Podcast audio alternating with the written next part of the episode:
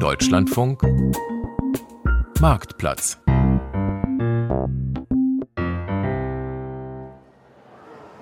Herzlich willkommen zum Marktplatz mit Georg Ehring am Mikrofon. Wände aus gebrauchten Europaletten, aufgearbeitete Schreibtische und Stühle aus den 1960ern, gebrauchte Kleidung, Kaffeekannen aus Haushaltsauflösungen. Das Ambiente der heutigen Marktplatzsendung hat so ein bisschen den Charme vergangener Zeiten, auch wenn wir von der Internationalen Grünen Woche aus Berlin senden, der größten Ernährungsmesse der Welt, die jetzt nach Corona wieder stattfindet. Wir sind zu Gast an einem Stand, wo es um Wiederaufarbeitung, Verwertung, äh, neues Leben, zweites Leben für gebrauchte Produkte geht. Wir sind zu Gast beim Reuse Superstore und hier dreht es sich eben alles um gebrauchte Waren und ihr zweites Leben. Wir retten Bretter der Berliner Baustellen ist zum Beispiel zu lesen, weil man mit gebrauchten Brettern natürlich jede Menge anfangen kann. Und wir re reden heute über das Retten von Lebensmitteln vor dem Verderb. Restlos satt Gut essen und Lebensmittelabfälle vermeiden, das ist der Titel dieser Sendung. Und wir sprechen über Rezepte für übrig gebliebenes, über gute Einkaufsmengen, über richtiges Aufbewahren von Lebensmitteln und darüber, wie äh, man die Menschen dabei unterstützen kann, was es für Tipps für, äh, dafür gibt und für institutionelle Möglichkeiten. Und wir sprechen auch mit Ihnen, denn Sie können sich an dieser Marktplatzsendung beteiligen und das geht so der Marktplatz im Deutschlandfunk. Mischen Sie sich ein per Telefon 00800 4464 4464 oder schreiben Sie uns eine Mail marktplatz.deutschlandfunk.de. Drei Gäste antworten hier in, auf der Grünen Woche auf meine und auf Ihre Fragen. Petra Herrmann, Foodbloggerin aus Weimar und Kochbuchautorin. Der Titel heißt die, das Beste sind die Reste, also ein Kochbuch zum Thema Resteverwertung. Ähm, und an Sie die Frage zunächst mal, Frau Herrmann, was ist Ihr liebstes Gericht aus Resten? Äh, mein liebstes Gericht kommt eigentlich aus dem liebsten Essen der Thüringer, dem Thüringer Kloß.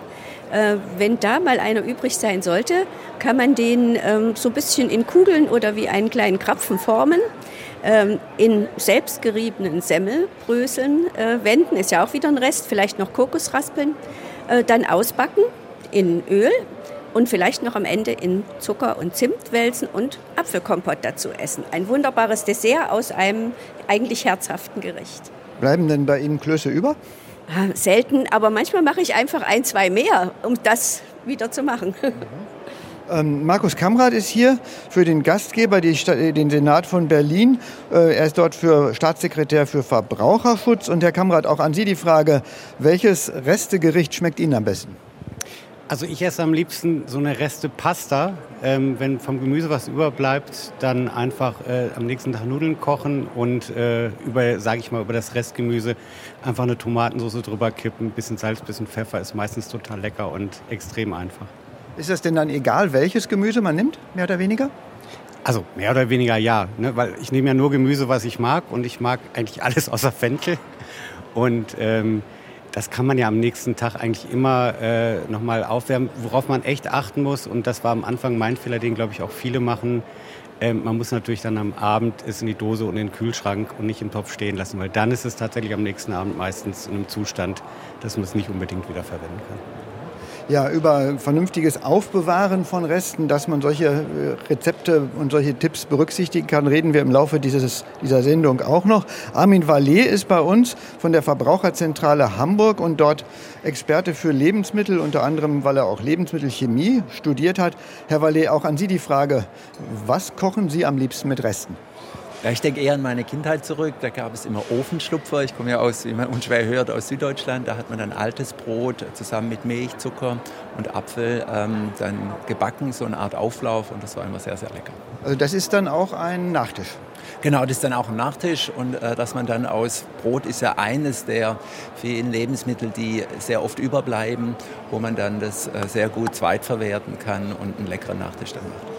Ja, was man mit Brot alles machen kann, darüber reden wir sicherlich auch noch in dieser Sendung. Zunächst einmal nochmal die Telefonnummer, falls Sie Reste, Rezeptideen haben, falls Sie Fragen haben oder Ihre Meinung sagen wollen, dann können Sie das tun. Wählen Sie die in ganz Europa kostenlose Telefonnummer 00800 44 64 44 64 oder schreiben Sie uns eine E-Mail. Die Adresse ist marktplatz.deutschlandfunk.de. Herr Kamrat, bevor wir die Einzelheiten des Resteverwertens und Vermeidens besprechen, noch ein bisschen zu diesem Ort, äh, der Reuse Superstore. Was ist das? Das ist ja nicht nur ein Messekonzept. Nee, den äh, ersten in echt gab es am Hermannplatz. Das ist ein Projekt, was unsere Senatsverwaltung für Umwelt, Mobilität, Verbraucher und Klimaschutz hier in Berlin gefördert und ins Leben gerufen hat. Ähm, das ist Teil unserer sogenannten Zero Waste Strategie. Also wir wollen einfach Abfall vermeiden und in diesem Konzept, und so ein Konzept ist schon etwas da, was sozusagen anregen soll zum Nachmachen.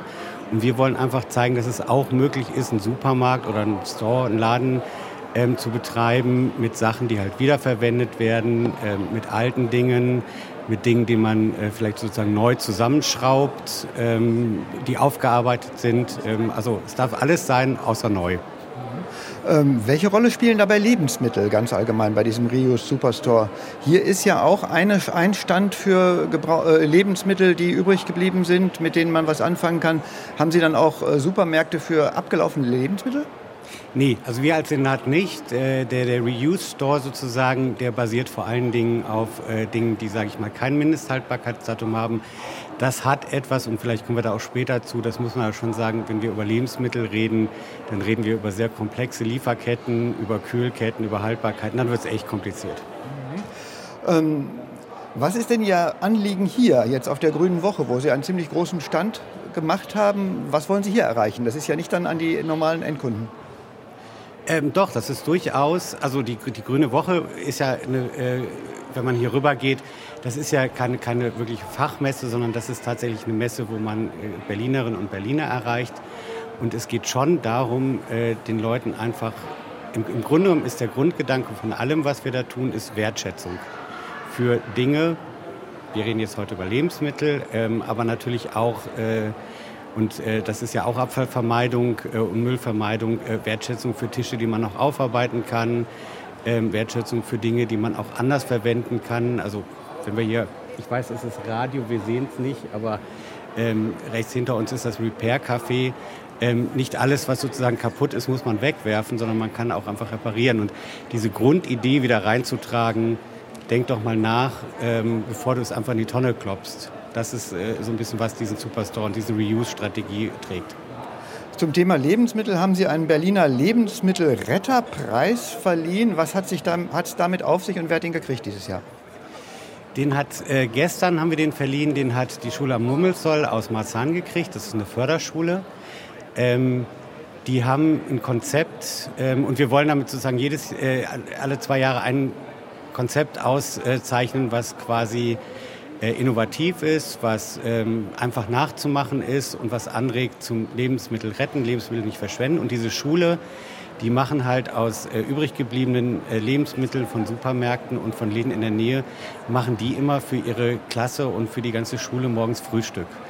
Und da war sich die Jury, äh, zu der ich gehören durfte, in ungefähr drei Minuten einig. Also wir hatten ganz tolle Start-ups mit irgendwelchen Plattformen, wo Lieferketten zusammengemanagt wurden. Und wir waren sofort verliebt in dieses einfache Projekt, weil das etwas war, ähm, das kann man eigentlich in jeder Schule Deutschlands nachbauen. Ne, dass man das Schulfrühstück und gerade jetzt sage ich mal, da, da, da, trifft man den sozialen Aspekt von Ernährung, ähm, weil Frühstück ist tatsächlich eine wichtige Mahlzeit, die auch in vielen gerade ähm, ärmeren Schichten manchmal problematisch ist. Das heißt, wir schaffen es sozusagen Gemeinschaftsverpflegung besser zu machen und der Lebensmittelverschwendung zu begegnen und das in einem Projekt, was wirklich total einfach und schlicht nachzumachen ist. Und deswegen haben wir diese Schule gestern ausgezeichnet und wir wussten, dass es die richtige Entscheidung war, als wir in die Augen der Schüler guckten. Die haben sich so gefreut, das war echt großartig.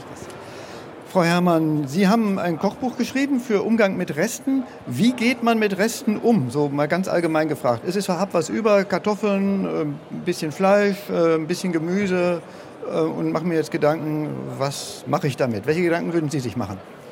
Ja, also zuerst mal dafür sorgen, dass sie ordentlich aufgehoben werden. Das heißt also gekühlt werden, bis man äh, eine Idee entwickelt, äh, was man daraus machen kann. Vielleicht nicht einfach nur so erwärmen. Bei uns in der Familie ist immer so das geflügelte Wort. Meine Großmutter hat immer gesagt, wenn ein Rest übrig war, da mache ich mir ein Ei dran und esse es selber. Das hat immer für Lacher gesorgt. Und es ist auch so, dass das Ei oftmals das Bindemittel ist, im, im wahrsten Sinn des Wortes, um wieder etwas Neues draus zu machen. Und dann überlegen, was kann ich damit machen. Manchmal kann man auch zwei, drei Reste sammeln und zusammenfügen und einfach mal einen Tag in der Woche als Restetag einplanen und äh, ja, wieder was Neues draus kochen. Herr Vallet, ähm, von der Kühlkette war schon die Rede. Wie wichtig ist das, äh, Lebensmittel schnell ähm, wieder in den Kühlschrank zu tun, schnell äh, haltbar zu machen? Ähm, muss, kann das noch warm sein oder sollte man warten, bis es abgekühlt ist? Ja, also nicht direkt, wenn es noch äh, warm ist, dann im Kühlschrank, aber doch sehr wohl. Ähm, nach dem Essen ähm, ist es mit natürlich das erste ähm, äh, Tisch aufräumen und dann gehört es natürlich dazu, die ähm, Reste äh, entsprechend da, wo sie hingehören, ähm, aufzubewahren und das meiste muss den Kühlschrank und das ist die Voraussetzung, damit wir ähm, diese Lebensmittel noch retten können, denn wenn sie stehen bleiben auf dem Herd und am nächsten Tag nicht mehr äh, gut sind, dann kann man auch keine Idee entwickeln oder hat die beste Idee auch keine Chance. Deshalb ist das der erste Schritt ähm, für, die, für die Lebensmittelrettung. Im Übrigen weiß man, dass sehr viel, ungefähr 15 Prozent der Lebensmittel, ähm, die wir wegwerfen im Haushalt, ja zu viel äh, äh, äh, gekochtes äh, Speisen sind. Und ähm, das ist schon ein äh, äh, sehr hoher Anteil und den können wir selbst in der Hand haben, ihn zu reduzieren. Deckel drauf im Kühlschrank? Deckel drauf im Kühlschrank, am besten ähm, abschließbar oder beziehungsweise verschließbare äh, Dose. Da gibt es ja äh, viele Optionen. Ähm, oftmals geht es ja um Gerüche auch, die Lebensmittel aussenden. Und ähm, das ist die beste Option. Es gibt ja auch, ähm, da helfen die Verbraucherzentralen auch gerne weiter, auch verschiedene Zonen im ähm, im Kühlschrank, äh, wo, ähm, äh, wo es kühler ist, wo es we äh, weniger kühl ist. Und ähm, da an den richtigen Ort, äh, da kann man sehr, sehr viel tun. Ein Klassiker ist der Eintopf für Resteverwertung. Was passt in den Eintopf und was passt nicht in den Eintopf, Frau Herrmann? Ähm, also ich würde mal global sagen, ganz viel, fast alles. Es gibt bestimmte Dinge, die man nicht unbedingt wieder nach Tagen aufwärmen soll, die dadurch nicht besser werden. Äh, da haben sich Erkenntnisse auch geändert. Man muss halt aufpassen bei Pilzen, bei Spinat oder sowas. Aber im Großen und Ganzen passt in einen, einen Topf eigentlich alles, unterschiedlich wie man ihn zubereitet. Es muss nicht immer eine Suppe sein, es kann auch ein etwas deftigerer, äh, dickflüssiger Eintopf sein. Und äh, ja, da kann man viel zusammenführen. Und ich sage auch immer, das nicht nur der Eintopf, sondern auch das, wo man was drin verstecken kann.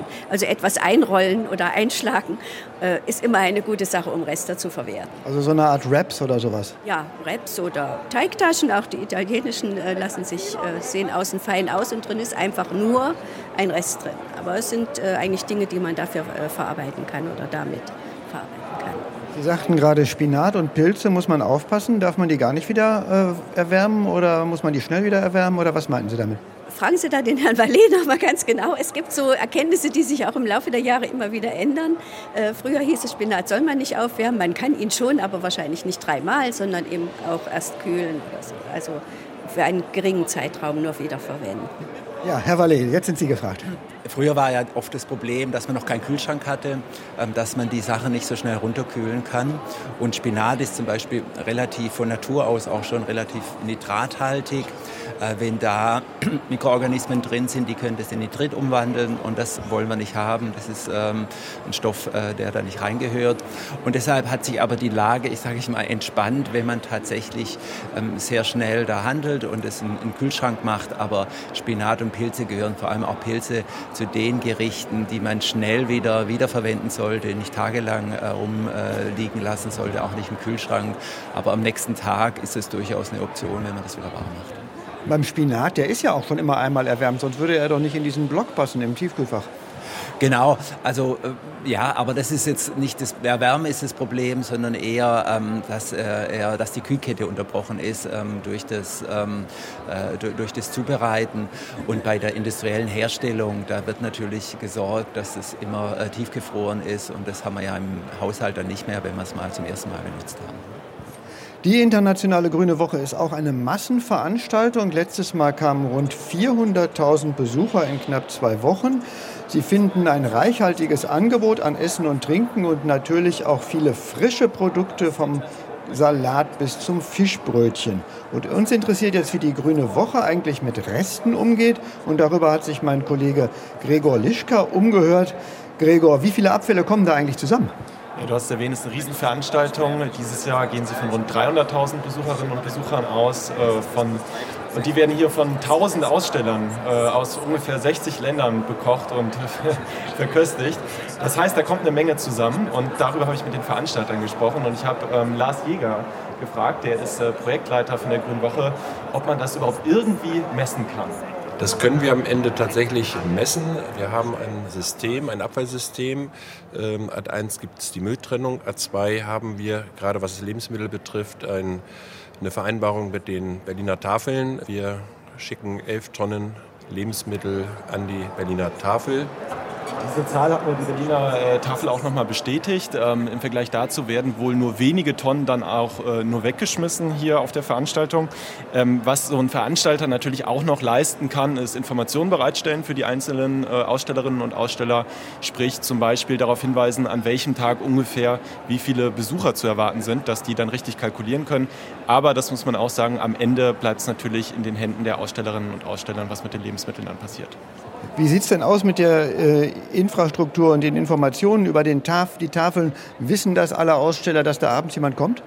Äh, tatsächlich ja. Ich habe mich gestern hier mal umgehört und ich hatte das Gefühl, es gibt so eine Art äh, ja, Messe Allgemeinwissen, äh, dass abends die Helferinnen und Helfer von der Berliner Tafel vorbeikommen. Ähm, wie man zum Beispiel an einem Grill- und Kuchenstand äh, aus der Mecklenburg-Vorpommern-Halle hört.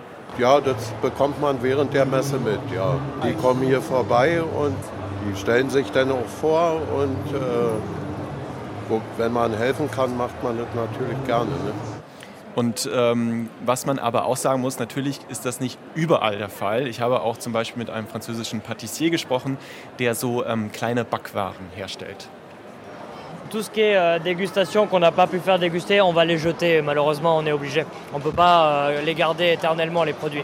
Ich übersetze das jetzt mal schnell. Das bedeutet ungefähr, ähm, die Sachen, die sie nicht verkaufen konnten, die müssen sie dann leider notgedrungen wegschmeißen.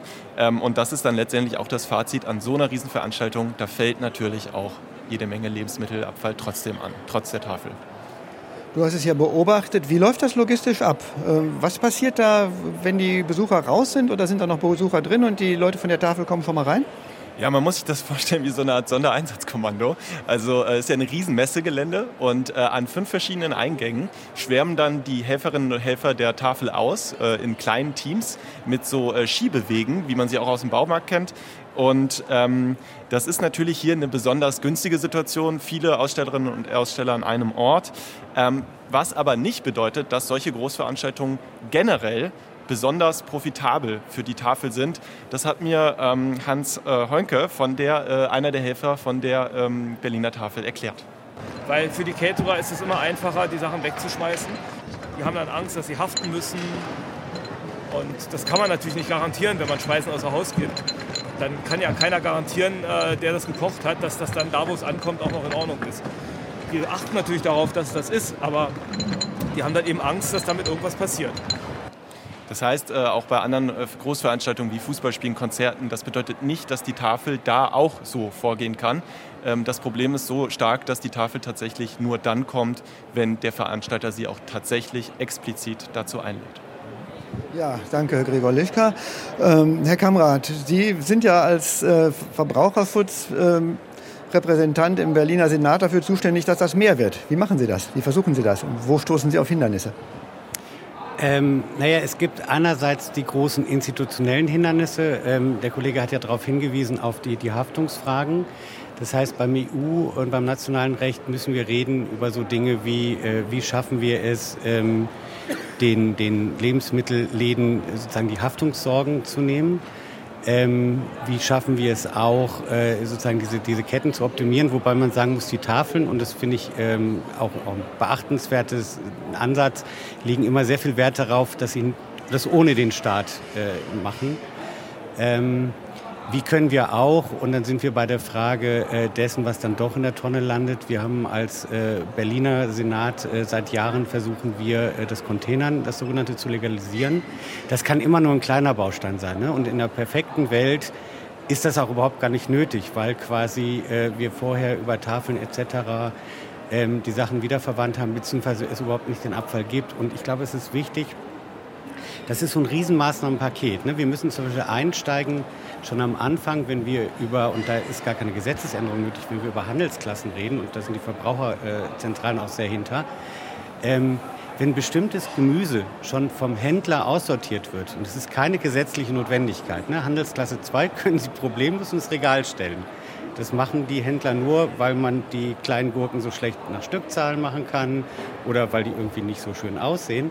Ähm, da müssen wir sozusagen anfangen. Eigentlich sozusagen schon am Acker. Dann müssen wir gucken, dass möglichst wenig weggeworfen wird. Wobei man auch hier mal sagen muss, ähm, wir werden demnächst versuchen, einen runden Tisch mit den Lebensmittelunternehmen auch hier in Berlin aufzusetzen. Aber ein ganz wichtiger Akteur sind die Privathaushalte. Ähm, ne, wir müssen auch gucken, sozusagen, wir alle sind sozusagen ein Problem, weil wir natürlich in unsere Tonnen, und das sind die Tonnen, an die kommen wir dann ganz schlecht ran. Ne, was Herr Ehring in seine Tonne schmeißt, das kriegen wir nicht. Ne? Und bei Ihnen kommt auch keine Tafel etc. Das heißt, das ist so ein, so ein ganzer Maßnahmenbündel. Wir müssen an die Haftungsfragen ran auf äh, nationaler und EU-Ebene. Ähm, wir müssen reden über diese Kennzeichnungspflichten, Stichwort Mindesthaltbarkeitsdatum, wobei es da, glaube ich, eher darum geht, den Menschen beizubringen, dass ein überschreitendes Mindesthaltbarkeitsdatum nicht heißt, es ist schlecht. Wir müssen über diese Handelsklassen reden, also über Auszeichnung, dass auch mal Ware in den Handel kommt, die nicht perfekt ist. Ähm, und wir müssen halt sehr das Bewusstsein, und da sind ganz viele unserer Maßnahmen als Land drauf gerichtet, ähm, dass wir zum Beispiel in die ähm, Schülerinnenbildung gehen. Wir haben so Initiativen, die heißen ist glücklich. Ich muss Sie gerade unterbrechen, weil die Nachrichten kommen in wenigen Sekunden. Der erste Marktplatzteil ist schon zu Ende und Sie können sich beteiligen. 00800 44 64 44 64 ist die Nummer und marktplatz.deutschlandfunk.de die E-Mail-Adresse. Noch einmal herzlich willkommen zum Marktplatz mit Georg Ehring am Mikrofon. Und wir senden von der Internationalen Grünen Woche vom Reuse Superstore äh, zum Thema Restlos satt. Das ist unser Thema heute. Und der Reuse Superstore, das ist ein Stand oder eine ganze Reihe von Ständen, wo es um die Vermeidung von Abfällen und ein zweites Leben für viele Produkte in vielen Variationen gibt.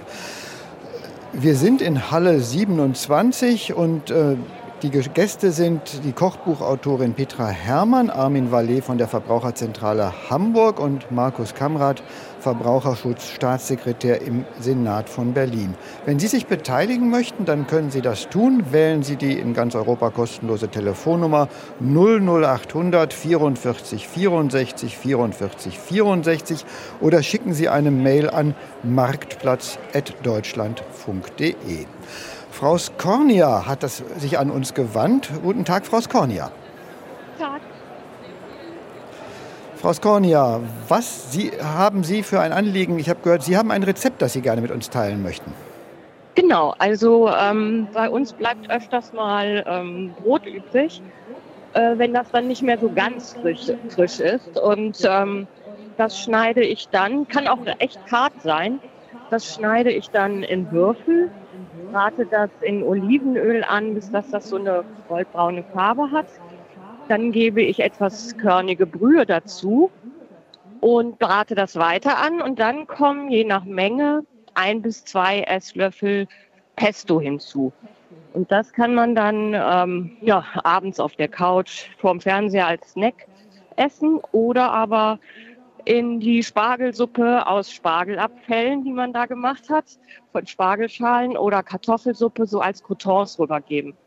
Das gibt dann nochmal den besonderen Pfiff.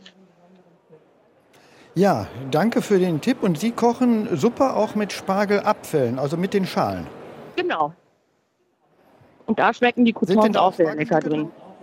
Die hat er auch. Also entweder die, die übrig bleiben äh, vom, vom Essen, Spargelstücke und sonst halt ähm, immer mal ein bisschen mehr Spargel kaufen, dass das dann auch da reinkommt. Und dann aus dem Spargelsud, wo man den Spargel gekocht hat, kommen die Schalen rein und dann mit einer schönen klassischen Einbrenner eine weiße, schöne Spargelsuppe machen. Mhm. Ja, ganz herzlichen Dank für den Tipp. Frau Herrmann, mit altem Brot. Äh, Frau Skornia hatte eine Idee. Können Sie noch eine weitere nennen? Ach, mit altem Brot kann man eigentlich relativ viel machen. Ähm, als weitere Idee, man kann ja auch so in andere Länderküchen gehen. Da gibt es auch ganz klassische äh, Resterezepte. Äh, die Italiener haben ihren tollen Brotsalat. Der ist sicher nicht als Resterezept gedacht, aber auch den kann man halt machen, wenn man die Brotwürfel anröstet und dann mit Tomaten und Basilikum und mit roten Zwiebeln. Das ist ein ganz tolles Essen und man merkt der Sache nicht an, dass eben Reste darin verwertet wurden. Äh, Herr Vellet, haben Sie auch noch ein Rezept mit Brot? Ich hatte ja vorher schon gesagt, ein Rezept. Also ich bin auch ein Fan von altem Brot, muss ich ehrlich sagen. Also ich esse sehr gerne auch äh, äh knuspriges, äh, altes Brot und äh, deshalb bleibt bei uns eigentlich eher weniger Brot Äh, Herr Kamrat, Sie haben auch noch ein Rezept mit altem Brot. Genau, und zwar kann ich wunderbar bei dem Brotsalat anknüpfen. Ähm, ich habe für mich irgendwann rausgefunden, der italienische ist ja sozusagen mit Ciabatta. Ähm, der geht auch wunderbar sozusagen als alemannische Variante, indem man einfach irgendein Vollkornbrot nimmt, was auch gern ein paar Tage alt sein kann. Klappt auch prima, ist ja nicht ganz der italienische Brotsalat, ist aber auch super lecker. Herr Runfola aus Berlin hat uns angerufen. Guten Tag, Herr Runfola. Ja, guten Tag. Runfola ist mein Name. Ich habe eine Griechisch, ich nenne das Riceroni. Und das ist so, wenn ich äh, zu viel Reis oder ein, zu viel Nudeln, dass man manchmal zu viel kocht. Man hat ein bisschen Reste, zu wenig für, für den nächsten Tag.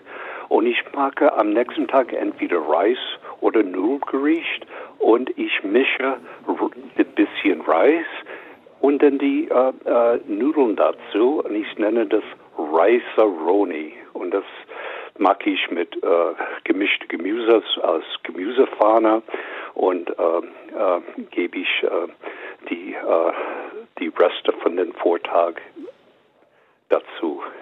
Und das kommt sehr gut mit meinen Enkelkindern an. Ja, das war's. Ja. Ja, ganz herzlichen Dank für den Tipp.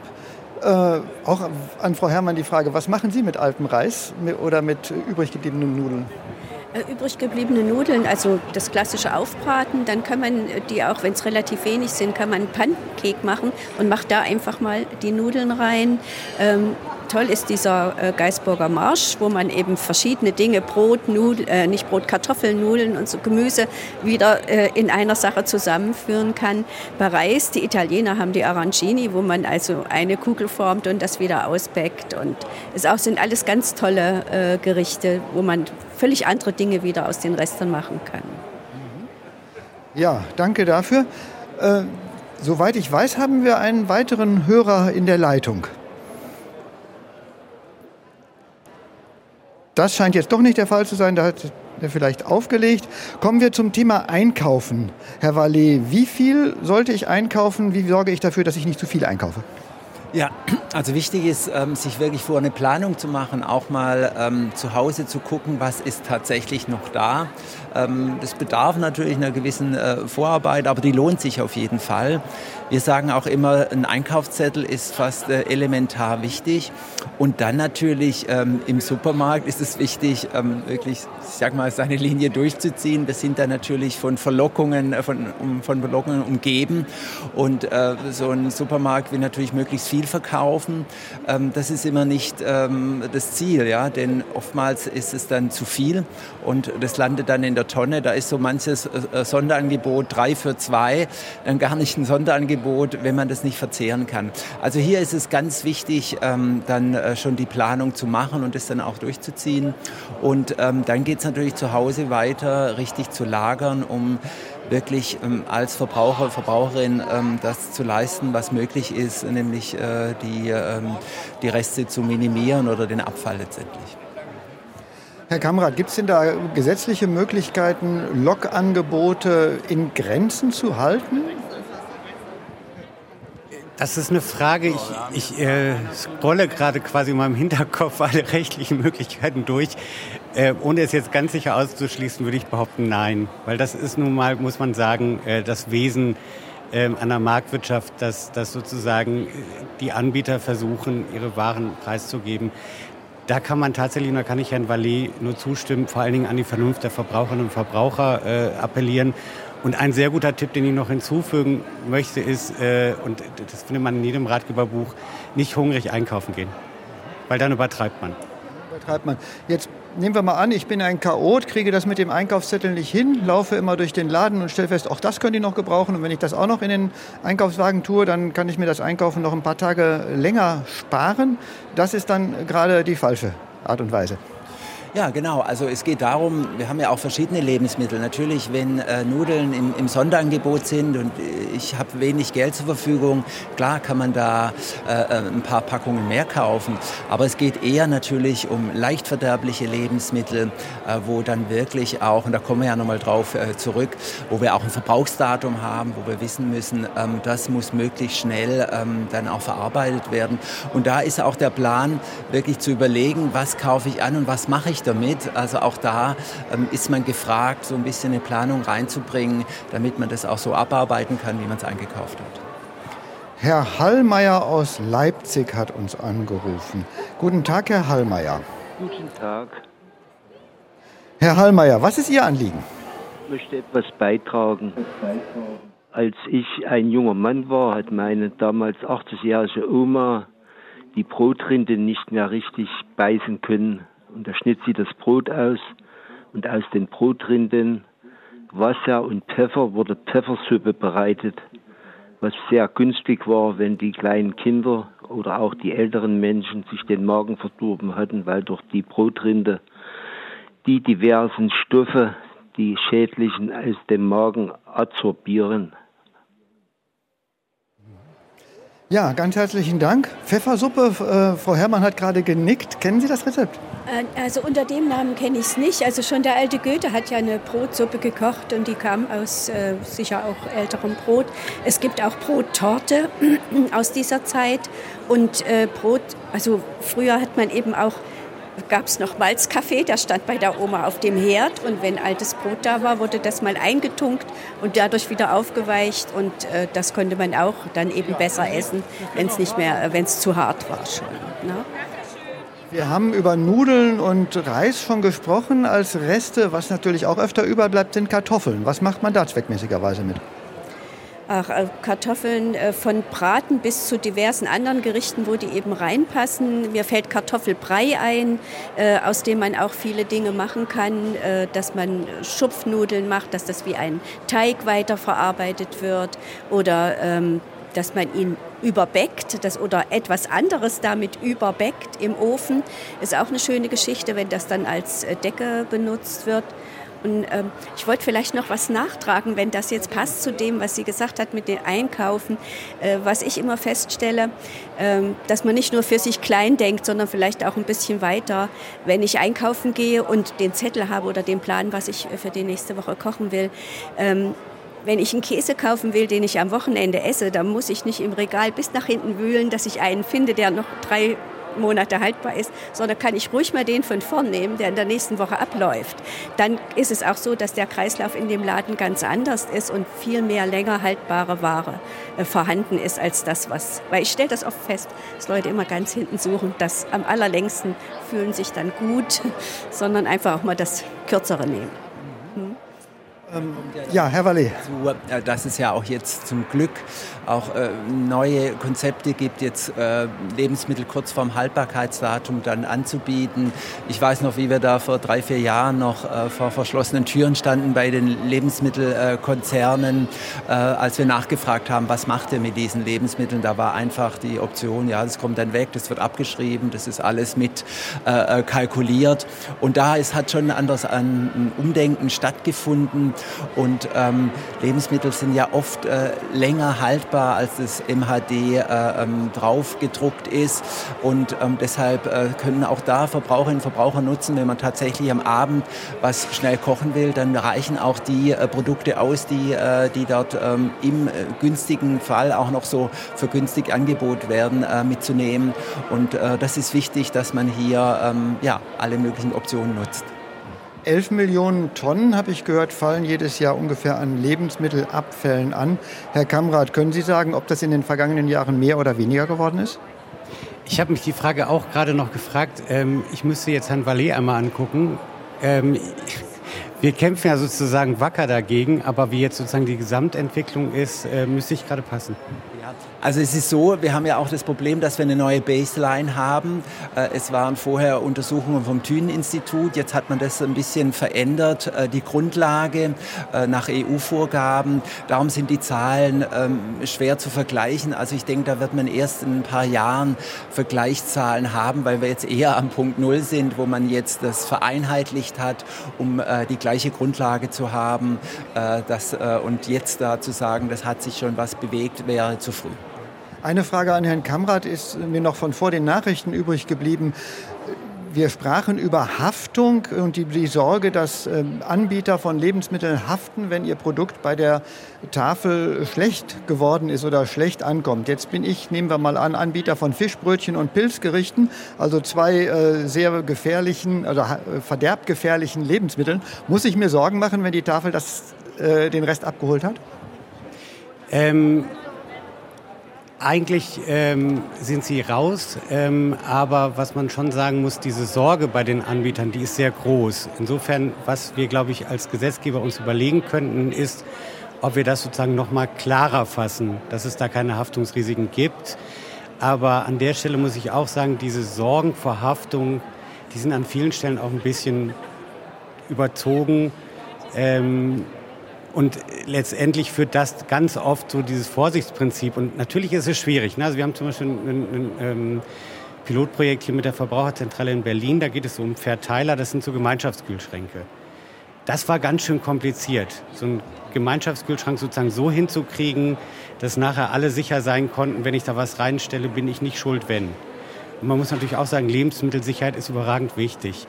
Aber diese Haftungssorgen, die sind aus meiner Sicht ein bisschen, äh, gerade herstellerseitig, ich will nicht sagen vorgeschoben, aber ein bisschen ähm, zu ausgeprägt. Herr Wallet, Sie wollten noch was dazu sagen. Wenn ich noch ergänzen darf, mir ist zum Beispiel überhaupt kein Fall bekannt, dass, äh, dass es da ähm, äh, Gerichtsurteile gibt oder gar Klagen oder sowas. Also darum, das ist theoretischer Natur. Kamera hat es gut ausgeführt. Natürlich ist Lebensmittelsicherheit wichtig, sehr wichtig, aber oftmals ähm, gibt es da einen ganz weiten Bereich, äh, wo man sehr gut noch Lebensmittel äh, nutzen kann. Und nochmals, wir können auch da nur appellieren an die Händler und, und Hersteller, da ähm, offen zu sein, weil weil mir ist nicht bekannt, dass es da irgendwelche Fälle gibt, dass da jemand verklagt wurde. Es gibt ja auch den Spezialfall Containern, wo Menschen an äh, Lebensmittelabfälle gehen und äh, versuchen, Lebensmittel, die noch genießbar sind, zu retten, die vom, Her vom Anbieter wirklich in den Müll geworfen sind. Sie haben sich darum bemüht, äh, das zu legalisieren. Wie weit sind, da, sind Sie da bisher mitgekommen?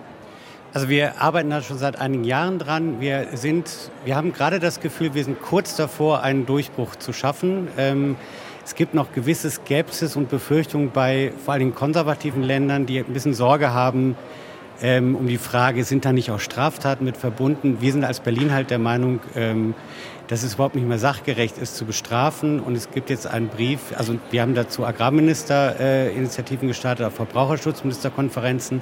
Es gibt jetzt einen gemeinsamen Brief von Landwirtschaftsminister Özdemir und äh, Justizminister ähm, Buschmann. Und ähm, wir sind guter Hoffnung, dass demnächst das Containern zwar nicht legalisiert wird, aber quasi der Grundsatz in der Strafverfolgung ist, dass man das Verfahren nicht eröffnet. Das ist dann quasi schon ein ganz großer Schritt.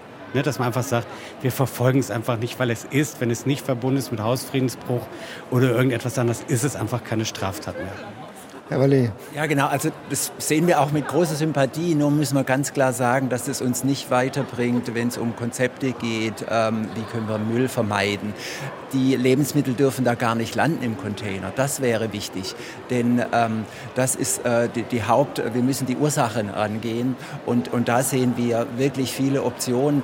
Ich stelle mir immer vor, warum schaffen wir es denn, Flaschen und Dosen äh, zu recyceln, ohne Probleme ein System aufzubauen?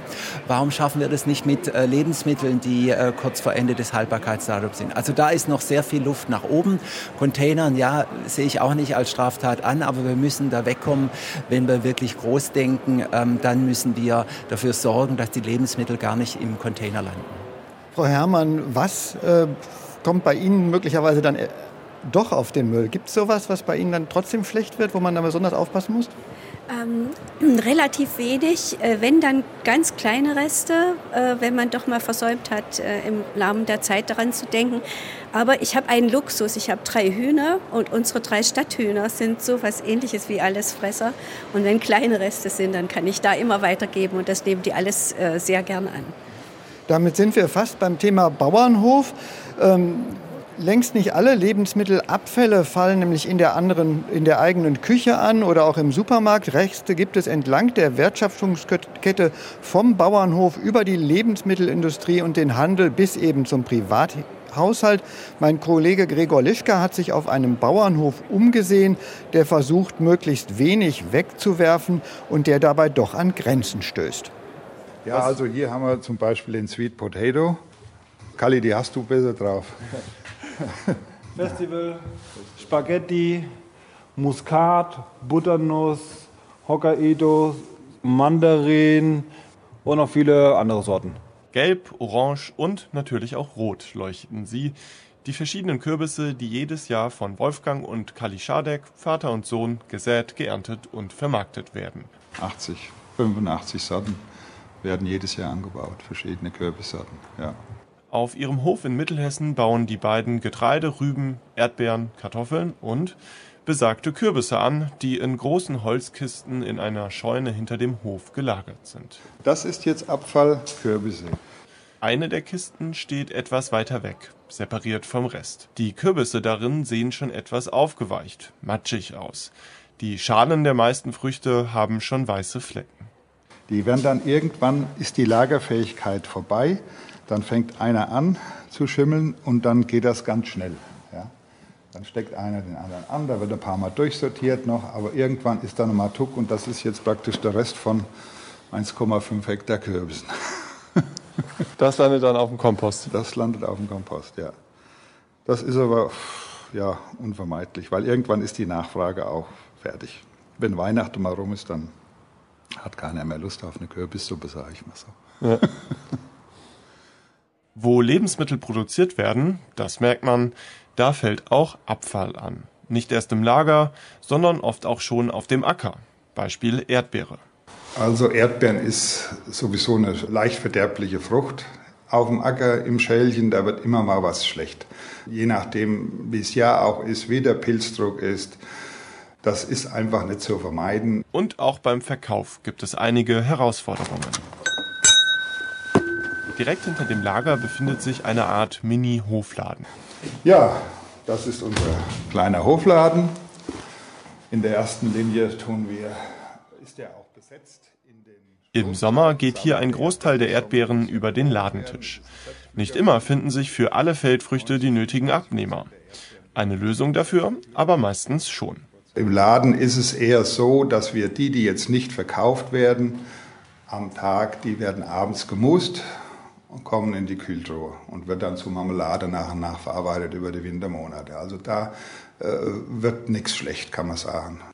Wolfgang und Kali Schadek überlegen sich gut, wie sie ihre Produkte verwerten können. Schließlich haben sie eine Menge Schweiß, Arbeit und Geld in die Herstellung investiert.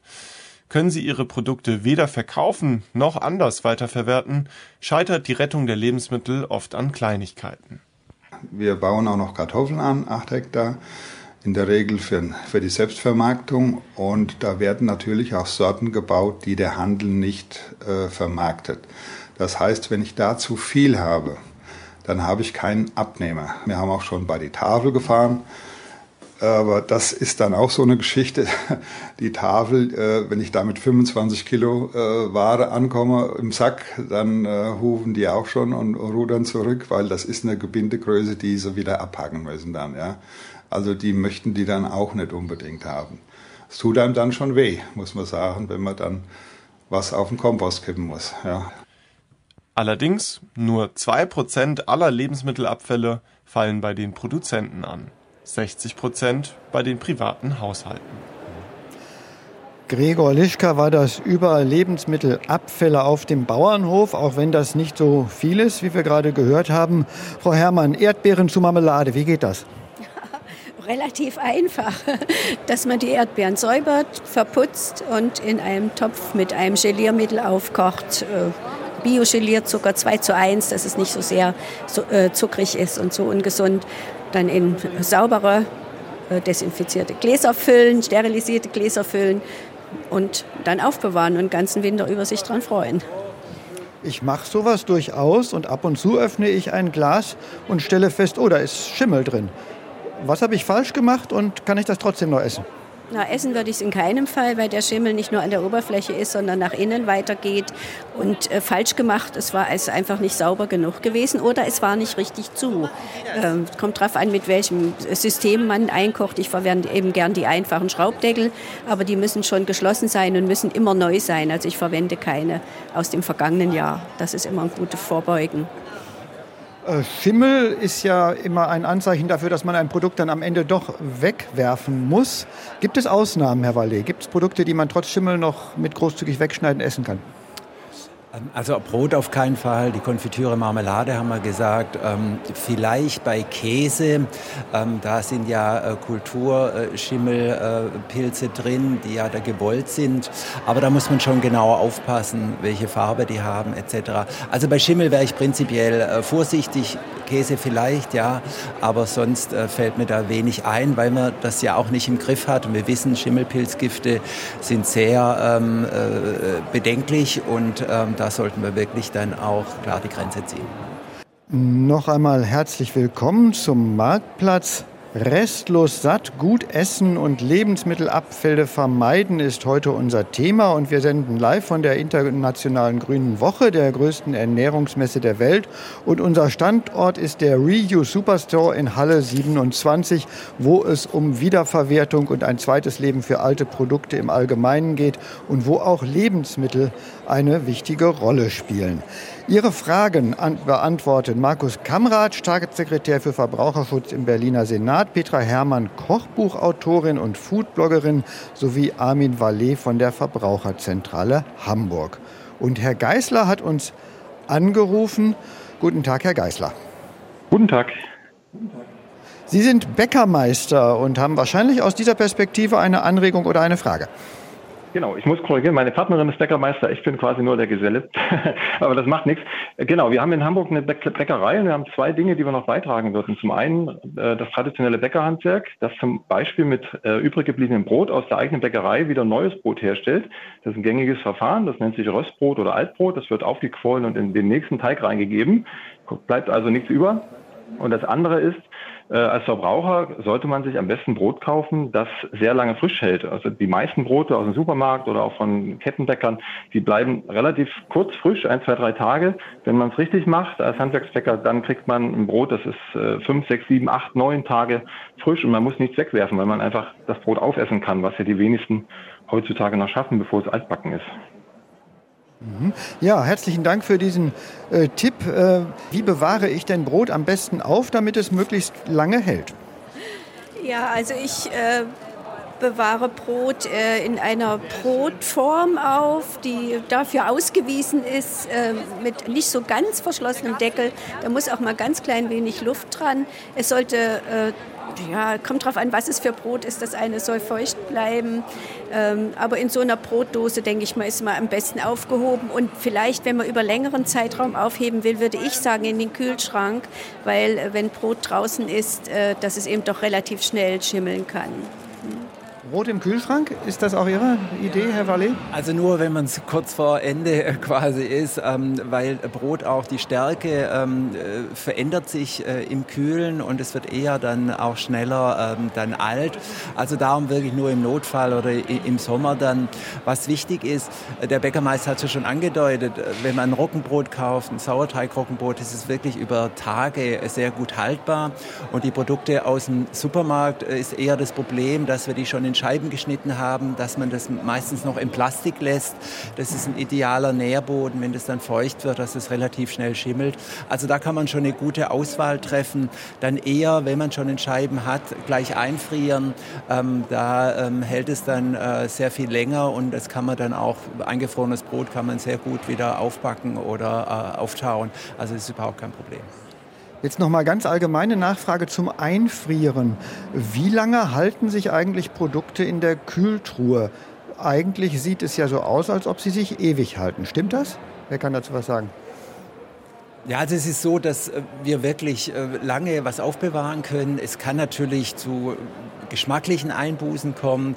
So eine grobe Richtschnur ist natürlich, wenn was äh, relativ äh, fettig ist, ähm, dann äh, ist es nicht so lang haltbar, weil ähm, in, bei diesen Temperaturen noch die sogenannte Lipolyse stattfinden kann. Also Fette können noch abgebaut werden. Darum ist eher, je fettiger ein Produkt ist, äh, umso äh, kürzer. Aber sonst gibt es äh, in Bezug auf gesundheitliche Aspekte da eigentlich keine Grenzen, sondern eher nur geschmackliche. Und wo liegen die geschmacklichen Grenzen bei Fett? Fertigen Produkten ungefähr? Ja, genau, weil das Fett dann umgebaut wird, dann, ich will jetzt nicht sagen, es schmeckt dann ranzig, aber es ist dann ähm, letztendlich ähm, nicht mehr so äh, in der Qualität, wie man es erwartet, weil man sonst ja äh, mit dem Einfrieren eine sehr gute Konservierungsmöglichkeit hat, ohne äh, große geschmackliche äh, ähm, Einbußen. Und da kann es sein, aber da spreche ich dann eher Zeiträume von ein, zwei, drei Jahren, äh, wo man dann sagen kann, naja, ähm, das schmeckt jetzt nicht mehr ganz, wie es frisch mal geschmeckt hat.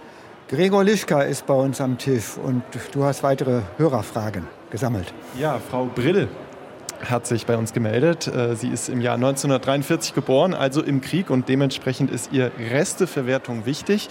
Und sie findet es schade, und das geht wahrscheinlich eher in Richtung Politik, ähm, dass kein Kochunterricht in Schulen stattfindet. Herr Kamrat, da können Sie was, sicherlich was zu sagen. Oder gibt es das in Berlin? Ähm, teilweise. Also ähm, Kochen ist jetzt nicht Teil des normalen Lehrplans, aber im Rahmen unserer Berliner Ernährungsstrategie haben wir einen großen Schwerpunkt auf Schulen und äh, Projekte für Kinder äh, gelegt. Es gibt zum Beispiel ein Projekt, das passt super zum Titel dieser Sendung, das heißt nämlich nicht restlos satt, sondern restlos glücklich. Da wird schon Kita-Kindern beigebracht, wie man mit Lebensmitteln umgeht. Also es gibt zum Beispiel äh, ein, ein Kinderbuch, und danach weiß ein Kind, dass äh, die Banane und der Apfel nicht nebeneinander lagern sollten, weil es halt äh, sich gegenseitig negativ beeinflusst. Und das Tolle an so einem Projekt in der Schule, und deswegen kann ich diese, ähm, diese Idee total gut nachvollziehen, ist es nicht nur so, dass wir unseren Kindern das beibringen, sondern die gehen nach Hause und erzählen das ihren Eltern. Ähm, und das sind großartige Multiplikatoren. Also insofern, ein eigenes Fach gibt es nicht, aber wir arbeiten tatsächlich daran, dass wir es mehr und mehr in den Unterricht bringen, weil es totalen Sinn macht. Und weil da auch, Stichwort Jagen 43, muss man sagen, da ist einfach in den letzten Jahrzehnten Wissen verschütt gegangen, was wir jetzt wieder aufbauen. Äh, Kinder und Jugendliche, stehen die bei Ihnen im Mittelpunkt der Bildungsstrategie, Ernährungsbildung und Restevermeidung oder haben Sie da noch weitere Bereiche, die auch wichtig sind? Ähm, nee, also es gibt im Grunde genommen zwei Bereiche, die uns besonders wichtig sind. Das eine ist die äh, Bildung von Schülern und Jugendlichen und da setzen wir tatsächlich bei denen an, weil die, wie gesagt, auch so gute Multiplikatoren sind. Das andere ist, wir haben ein Projekt, das nennt sich Kantine Zukunft, das äh, ähm, berät Kantinen, Caterer etc weil wir natürlich über die Gemeinschaftsverpflegung gerade in Berlin in der Großstadt einen riesigen Hebel haben. Aber wenn wir über Bildungsprojekte reden, wir haben auch, also wir haben für alles Projekte. Ne? Wir haben auch viele Projekte für Menschen mit Migrationshintergrund und fremdsprachige Projekte.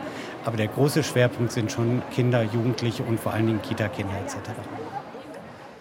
Gregor Lischka, weitere Fragen. Was wollen unsere Hörerinnen und Hörer wissen?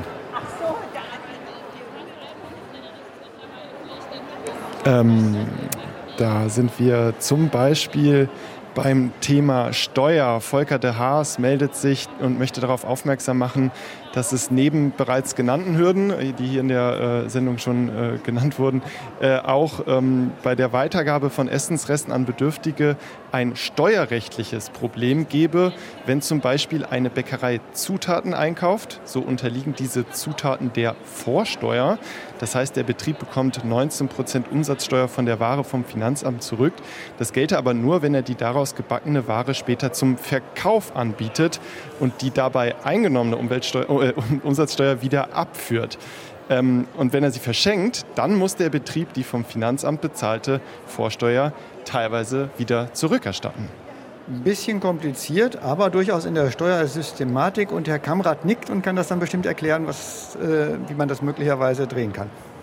Naja, erstmal muss ich äh, der Ehrlichkeit halber an einer Stelle sagen, ähm, ja, das Problem ist sozusagen, wenn ich ähm, Sachen eingekauft habe und ich verwende sie nicht, dann habe ich die Vorsteuer gezahlt. Soweit richtig. Aber ich sehe keinen Unterschied, ob ich etwas wegschmeiße oder ob ich es danach verschenke steuerlich. Richtig ist auch, dass tatsächlich die Sachen, die ich verschenke, da habe ich ja keine Einnahme, ähm, also habe ich auch sozusagen keinen, keinen Umsatzsteueranteil. Da stelle ich mir da fällt mir jetzt auch gerade, also abgesehen davon, dass ein Land nicht für die Steuern da ist, aber das fällt mir gerade schwer, mir da ein steuerliches Konstrukt zu überlegen. Das ist aber richtig, aber das gilt ehrlich gesagt auch für Sachen, die ich wegschmeiße. Das heißt kein Vorteil, aber wenn ich es zum billigeren Preis verkaufe, Herr Wallet, wie Sie es gerade angeregt haben und darauf hingewiesen haben, dass das gibt, dann ist es steuerlich schon günstiger. Genau, also so verstehe ich auch. Ich bin auch kein Steuerexperte, aber ähm, in der Tat werden ja dann Teile ja auch dann von den Zutaten ja dann auch verkauft und dass es da dann vielleicht eine Gegenrechnung geben muss, ähm, das ist vielleicht nachvollziehbar, aber äh, in der Tat sollte man da keine Unterscheidung machen zwischen wegwerfen und verschenken. Ja, eine weitere Mail hat uns von Peter Stoppock erreicht. Der staunt über die Rezepte in TV-Kochshows. Ähm, wenn man diese Rezepte nämlich nachkochen möchte, dann müsse man meist mehrere Markthallen auf verschiedenen Kontinenten bereisen und hat anschließend exotische Zutaten ohne Ende übrig. Und sein Tipp ist, stattdessen solle man ab und an eine vernünftige Suppe in Form einer Soljanka kochen, also Rezepte, die sich dem Kühlschrankinhalt anpassen. Mhm. Soljanka, das ist ein Stichwort für Frau Herrmann. Wie geht das? Ja, also erstmal ein, ein, wunderbarer Einwand und ein guter Vorschlag. Ich meine, Sterneküche zu Hause ist aufwendig, aber man, äh, für die normale Ernährung, sage ich mal, äh, kann man sich auch anderweitig bedienen oder bevorraten.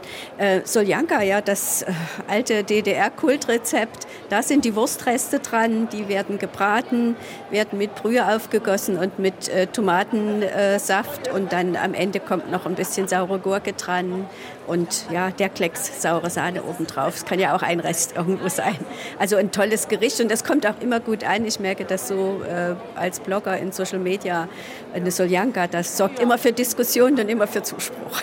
Kann man dann ja auch sehr verschieden machen, je nachdem, was man an Resten hat. Ja, sowieso. Also der Wurstanteil ist einfach der, der übrig ist. Äh, ob das jetzt eine, eine Bockwurst ist oder eine andere Wurst, eine Bratwurst. Also das ist eigentlich völlig egal.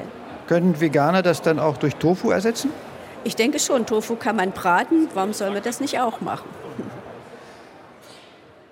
Eine Mail haben wir auch von Georg Dovermann bekommen. Und der wundert sich darüber, dass sich viele Verbraucher offensichtlich immer noch nicht im Klaren darüber seien, dass es bei dem aufgedruckten Haltbarkeitsdatum sich um ein Mindesthaltbarkeitsdatum handelt und dass dadurch immer noch bei diesem klassischen Problem viel zu viele Lebensmittel abhanden kämen. Das ist eine Frage wie geschaffen für Armin Vallet von der Verbraucherzentrale Hamburg. Was hat es mit dem Mindesthaltbarkeitsdatum auf sich? Und wenn ich jetzt einen Joghurt im Kühlschrank entdecke, der ist zwei Wochen drüber, was soll ich damit machen? Ja, also das ist auch ein bisschen ein Mythos, dass sehr viele Lebensmittel weggeworfen werden wegen des MHDs. Also die neuesten Untersuchungen sagen, dass es ungefähr nur 5% sind. Denn viele Lebensmittel, die wir wegwerfen, wir haben schon über Brot gesprochen und über Obst und Gemüse, das sind die beiden Hauptanteile, die tragen gar kein MHD. Aber wir haben ja hier auch einen Stand gerade zu dem Thema hier auf der Grünen Woche. Natürlich ist es immer wieder ein Thema, aber wir wissen aus Studien, dass die Verbraucherinnen und Verbraucher da eigentlich gut Bescheid wissen und äh, damit äh, gut umgehen können. Und wir haben zum Beispiel auch viele Angebote für Verbraucherinnen und Verbraucher. Zum Beispiel hier bei der Verbraucherzentrale Hamburg haben wir wirklich eine gute Übersicht, äh, wie lange man Lebensmittel noch länger ähm, essen kann, auch über das MHD. Und wirklich die Grundaussage ist diejenigen, wirklich seine Sinne einsetzen, riechen, äh, angucken, zum Teil vielleicht ein kleines bisschen schmecken. Dann sieht man, dass Joghurts zum Teil noch wochenlang danach ähm, äh, sehr gut äh, verzehrbar sind. Was nicht so bekannt ist, ist ja, es gibt ja ja auch noch ein zweites Datum, ein Verbrauchsdatum. Ähm, da muss man wirklich sich konsequent dran halten und eher vorher das Lebensmittel essen. Verbrauchsdatum gibt es nur für leichtverderbliche Lebensmittel wie frischen Fisch oder äh, äh, frisches Fleisch oder auch äh, so abgepackten Salat. Und darum als letzten Satz noch sind wir auch keine großen Verfechter ähm, des MHD abzuschaffen, wie das teilweise aus der Politik kommt. Denn ein Datum muss irgendwie auf so, einem, auf so einer Packung drauf sein, da ein Produktionsdatum Datum drauf zu schreiben, macht keinen Sinn. Denn die, die Verbraucher, die da sowieso irritiert sind, was sollen die mit einem Produktionsdatum anfangen? Wir haben da zum Beispiel bei Fisch ja schon die Vorgabe, das Einfrierdatum anzugeben. Und da fragen uns natürlich Verbraucher, wenn da drauf steht, vor zwei Jahren ist der Fisch eingefroren worden, ja, darf ich den noch essen? Also da kommen wir nicht weiter. Wenn man das MHD abschaffen will, dann muss man auch eine bessere Alternative haben und die sehe ich gerade nicht. Großbritannien hat Best Before. Wäre das eine Alternative, Herr Kam Kamrat? Naja, das kommt ja äh, zu einem ähnlichen, äh, ne, das ist ja Mindesthaltbarkeitsdatum und ich kann das, was Herr Walli gesagt hat, total teilen. Es gibt gerade eine Debatte über Produktionsdatum draufdrucken. Ähm, ich glaube, das Mindesthaltbarkeitsdatum macht total Sinn. Es ist gelernt, die Leute verstehen das.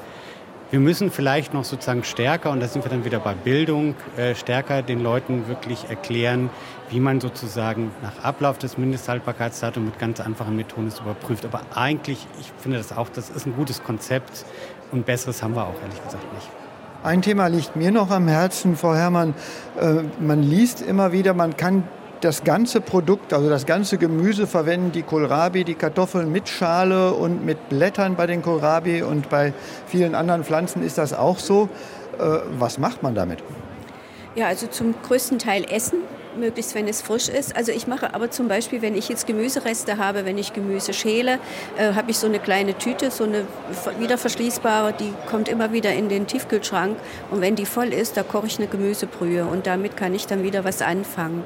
Also ähm, Dinge einfach schon bearbeiten, bevor sie zu Restern oder zu ungenießbaren Restern werden. Das ist auch so, wenn man einkauft und hat äh, eine große Verpackungsgröße, ist jetzt nicht Dinge, die man einfach nur halbieren kann, sondern wie zum Beispiel jetzt bei Gemüse, dass man vorher überlegt, was mache ich damit? Und wenn ich einen Kohlkopf kaufe, weiß jeder, die äußeren Blätter wären Kohlrouladen innen drin, das wird ein Gemüse.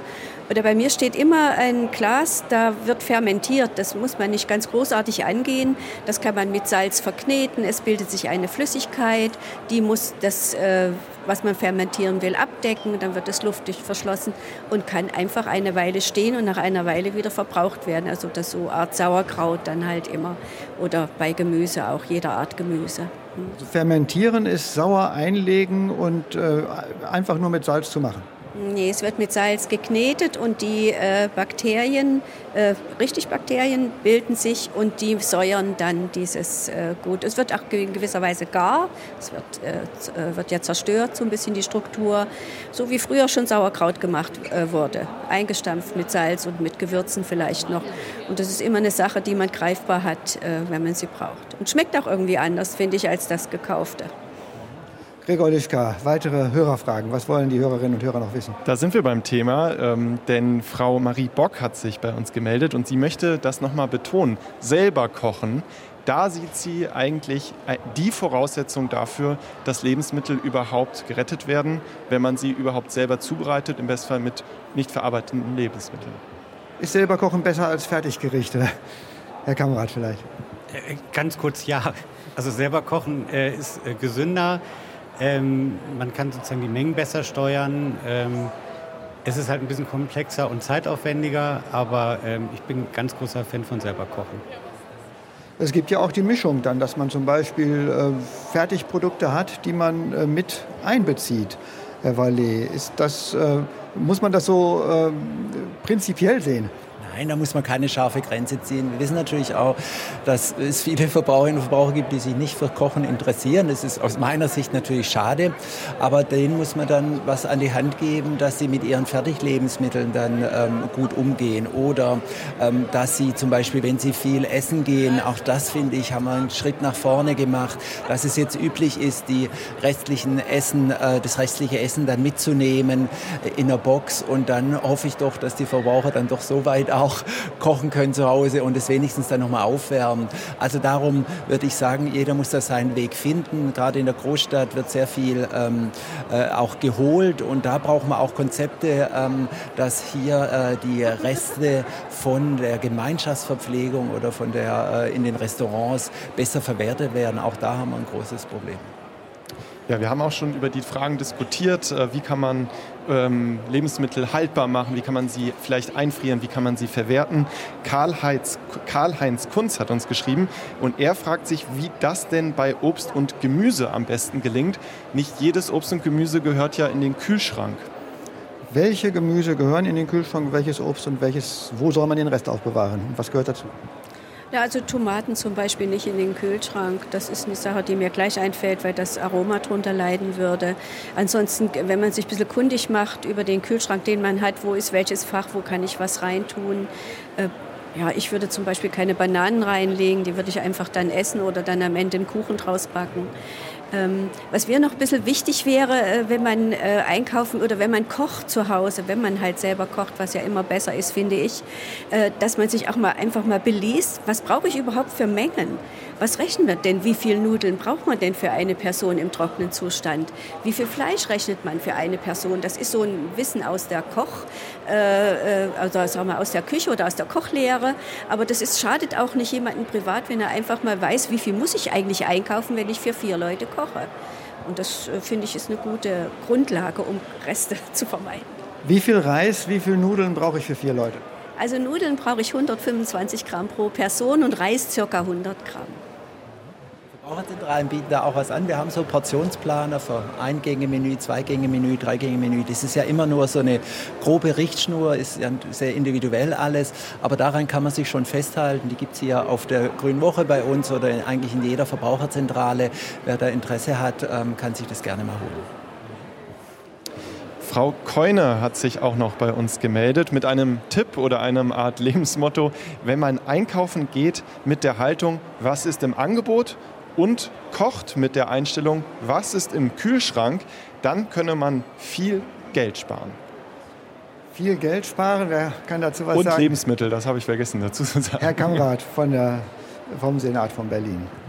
Genau, also das kann ich unterstreichen und ich möchte vor allen Dingen ähm, die Saisonalität hier mal ganz äh, loben. Sie können wahnsinnig viel Geld sparen, wenn Sie äh, Gemüse sozusagen dann verwenden, wenn gerade Saison ist. Ähm, und ich hatte ja e-, eben mal diese Kantine Zukunft erwähnt. Das ist so unser Pilotprojekt in Berlin für Gemeinschaftsverpflegung verbessern. Deren Ansatz ist, dass die die Gemeinschaftsverpflegung besser machen, regionaler, auch mehr Bioanteil und das Ganze kostenneutral. Und ein Element dieses Kostenneutralen ist, dass die halt sehr achten auf Saisonalität, weil damit kann man wirklich, wirklich viel Geld sparen. Saisonalität, die Stadt Dorfbewohner gucken aus dem Fenster bzw. in den Garten. Was macht der Stadtbewohner? Ähm, ja, er richtet sich auch danach. Er beliest sich, was hat Saison. Er weiß das auch von früher. Und es ist ja auch so, dass das, was Saison hat, auch wirklich erstmal richtig schmeckt. Alles andere, äh, ja, sage mal, hat nicht den Ursprung, den man sich darunter vorstellt. Da ist man oft enttäuscht und hat viel Geld ausgegeben. Schade drum. Herr Wallet, Sie haben noch wahrscheinlich noch Kalender im Angebot dafür. Genau, bei uns gibt es Saisonkalender, das, das, ist oft sehr hilfreich. Und gerade über den Winter haben wir jetzt auch wirklich äh, eine tolle Auswahl an Wintergemüse. Und das ist oft ein bisschen verloren gegangen, da haben wir schon drüber gesprochen, das Wissen. Aber da gibt es so tolle ähm, Rezepte mit Kohl, mit Grünkohl, ähm, mit Kürbis haben wir gerade auch noch gesprochen. Auch ich esse auch noch gerne Kürbissuppe nach Weihnachten. Also da ist, äh, ist viel drin und äh, wir haben gesagt, äh, es schmeckt besser. Und auch die Nährstoffe sind in der Regel äh, deutlich äh, mehr vorhanden, weil die natürlich zu einer Zeit reif geerntet werden können und nicht äh, quer durch die Welt äh, ähm, unreif dann bei uns erst ankommen und noch nachreifen. Das hat also wirklich viele Vorteile und ähm, die Verbraucherinnen und Verbraucher wissen das auch. Sie haben manchmal halt ähm, die Probleme, dann das umzusetzen. da kann man aber dann durchaus immer nachhelfen. Frau Herrmann, was sind typische Wintergemüse? Ja, Grünkohl, Schwarzkohl, Rosenkohl, also ganz viele Kohlsorten auf alle Fälle. Ich zähle eigentlich auch den Kürbis als Lagerware noch mit dazu.